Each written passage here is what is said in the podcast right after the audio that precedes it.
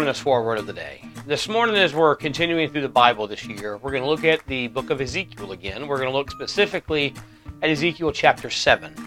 Now, if you remember from yesterday, Ezekiel was a prophet that was taken away in the first Babylonian captivity. And on his 30th birthday, the day he should have been installed as a Levitical priest, he gets this vision from God, this vision of God's glory and this command from God to act out in public the judgments that God is sending to Israel because of their idolatry. And it's a lot of weird visions. He does a lot of weird things. And then in chapter 10, he receives a second vision from God. It's been about a year from the first one.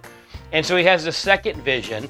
And God gives him a vision of the temple back in Israel and shows him what is going on. And it's not good.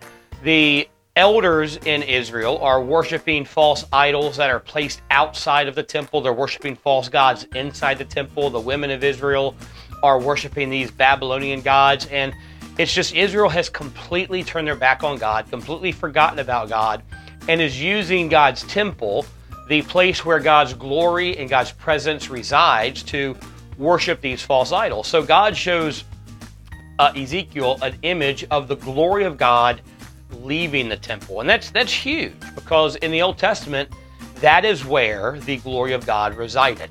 That is where the presence of God resided. And God is telling Ezekiel, because of Israel's idolatry, because of their sin, his presence is leaving them.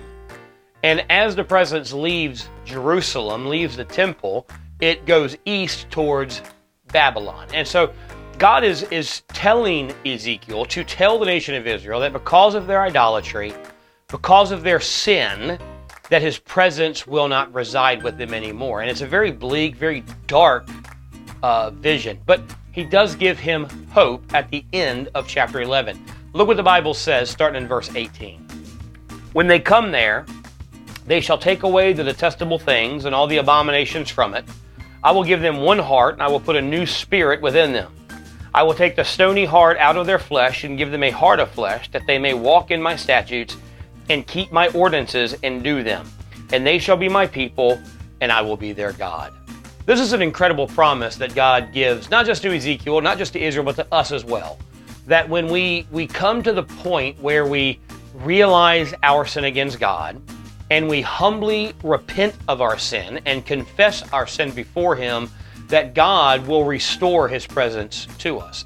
The fact is that when we have sin in our life, we, we do not enjoy the presence of God. But God even says that. And throughout the Bible, He says, if you have iniquity, if you have sin in your heart, unconfessed sin in your heart, a, a, a feeling that you deserve to do whatever it is you're doing despite what the Word of God says, God says, I will not hear you. I will not be with you. My presence with you is broken, not our relationship. We are still children of God. We are still brother, daughters and, and, and sons of, of the Holy God. We are still going to heaven when we die. We don't lose relationship, we lose fellowship. And for a believer, the worst thing that can happen to us is to lose the fellowship of God.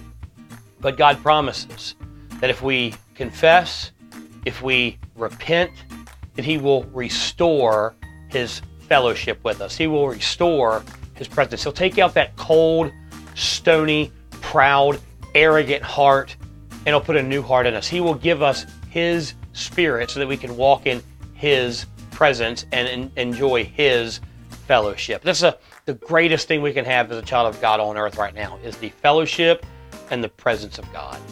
Thanks so much for joining us for our word of the day. Be sure to be back here tomorrow as we continue through scriptures. Have a blessed day.